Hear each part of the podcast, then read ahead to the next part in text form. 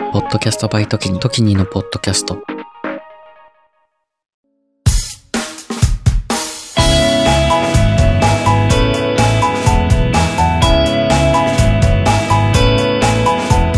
エモさとロジカル、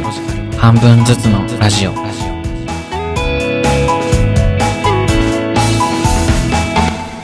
エモーショナルのロジック。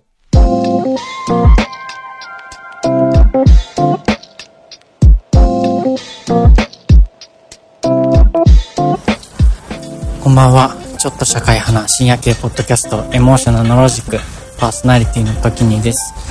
えー、今回は特別編、特別編とまではいかないんですけれども、まあ自分の番組内宣伝といいますか、今ね、ルワンダにいまして、この放送はルワンダからお届けしています。えーと、ルワンダ行った後にポーランド、チェコ、えー、スペインと回る世界、世界一周じゃないわ。えー、まあ、周遊、ヨーロッパとアフリカ周遊旅行中なんですけれども、すべてのね、あの、旅行のお話とか、えー、と、旅行の様子とかは、地球地元化計画のポッドキャストの方で、えー、配信しているので、よかったらね、ぜひそっちも聞いていただきたいなというふうに思います。ていうかもう一人で歩きながら、あの、喋ったりしてるので、ほぼ、エモロジ、エモーショナルのロジックと大差ないなっていう感じになってるんですけれども、でもやっぱ海外の話だったりね、海外現地でのこととかもね、いろいろ喋ってて、僕が一人でエクスプローリングしてる様子とかね、あの、気になる方がいらっしゃったら、てか、気になるよね。気になるでしょみんな。ルワンダだよ、ルワンダ。ルワンダってどこですかって感じだよね。そう、あのー、南半球も初めて来るし、アフリカ大陸も初めて来るし、でもね、あんま変わんないです。もうどこ行っても人がいるだけ。で人が住んでて暮らしがあってちょっと違う常識に驚きながら楽しみながらなんかいろいろね見て回るみたいなそういう感じですよ。どこも人がいて生きてて。でもなんかそういうのを見て回りたいなって思いますね。で海外旅行してるといろんな人たちに会うんですけどやっぱ英語喋れてよかったなともすごく思うしその、まあ別にペラペラではないですけど、コミュニケーションが取れて、で、海外にいる人たちってやっぱ海外旅行好きだってことは、まあある種、つながりがあるというか、それこそ、なんか、まあヨーロッパからアフリカは結構近いのかもしんないけど、オーストラリアから来た方とかいらっしゃって、もうすごい、もう、なかなかいないんですよ。そもそも白人の方とか全然見かけないし、ね、アジア系なんていないですよ。多分、政府の職員とか、それこそ JICA とかの、えー、まあ、国際協力系やってる人とかしかいないんじゃないかなって思うんですけど、一度アフリカ来ちゃったら、もう帰れないですよね なんかなぜ、なぜかというと、物価が結構安いんですよね。もう本当に、なんか何をするにもめちゃめちゃ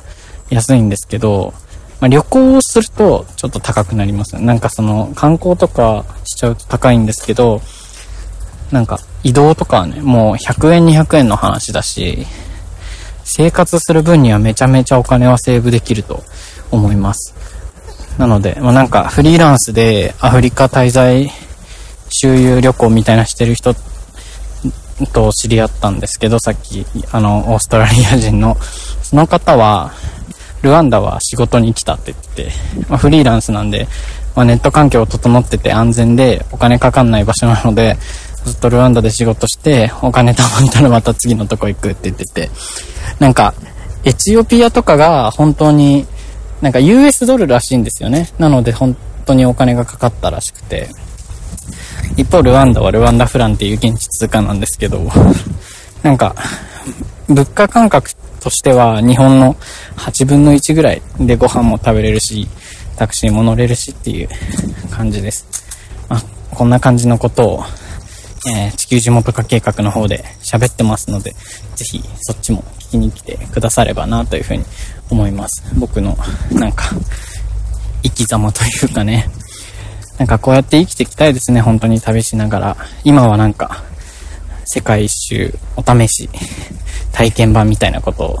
全然一周でもないし、5カ国ぐらいだし、知り合いに会いに行くみたいな旅なんですけど、こうやってちょっとずつ地球を地元化していければな、と いう気持ちで、地球地元化計画、海外情報のポッドキャストも発信してますので、ね、ぜひ聞きに来てください。概要欄に URL があります。さあ、えー、まあ、ルワンダからの特別放送でした。チェコとか、ポーランドとか、その、スペインとかのお話は、地球地元化計画の方でします。めちゃめちゃ宣伝するしつこいっていう。はい、そんな感じですね。それじゃあ、えー、この番組がいいなと思ったら、Apple Podcast とか Spotify の、いいねとか、いいねいいねじゃない、えー、っと、評価の方とかフォローの方とかよろしくお願いします。海外での生活とか、えー、は、インスタグラムでも発信してますので、アットマーク時に196で検索してくだされば、現地での様子とかも見れて面白いかなというふうに思います。それでは、日本に帰ったら、ポッドキャストウィークエンドが待ってますね。えー、邪気劇もすごい面白かったですし、あの、ポッドキャストアートイベント。ポッドキャスト自体もどんどん盛り上がってて、なんかイベントみたいなのもいろいろやってて、ね、僕もなんかやりたいなとか考えたり、そんなこんなで、まあ仕事も辞めて、今、世界、海外ブラブラしてて、なんか、ちょっとね、自分の中でターニングポイントというか、大きないろんなことを、まあ、取り組んで、さあこれからどういう風に生きていきたい、生きたいかなみたいなことを考える、ちょうどいい、なんかいろいろちょうど集合して、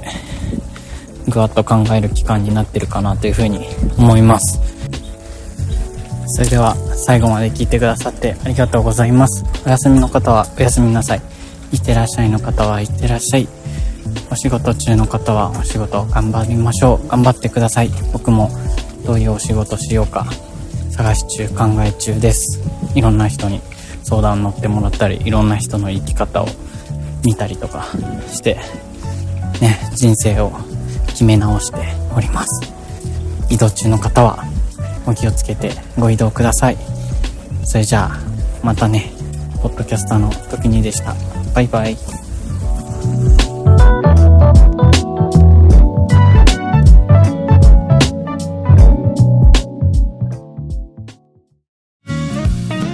エモーショナルのロジックをお聞きの皆さん、こんばんは。数年後に仕事を辞めて世界一周をしたい僕ときにが各国に詳しめなゲストと一緒に旅を語る世界一周準備系ポッドキャスト地球地元化計画は不定期随時配信中です。番組は概要欄トップの時に総合リンクから、ポッドキャストで一緒に旅しませんか？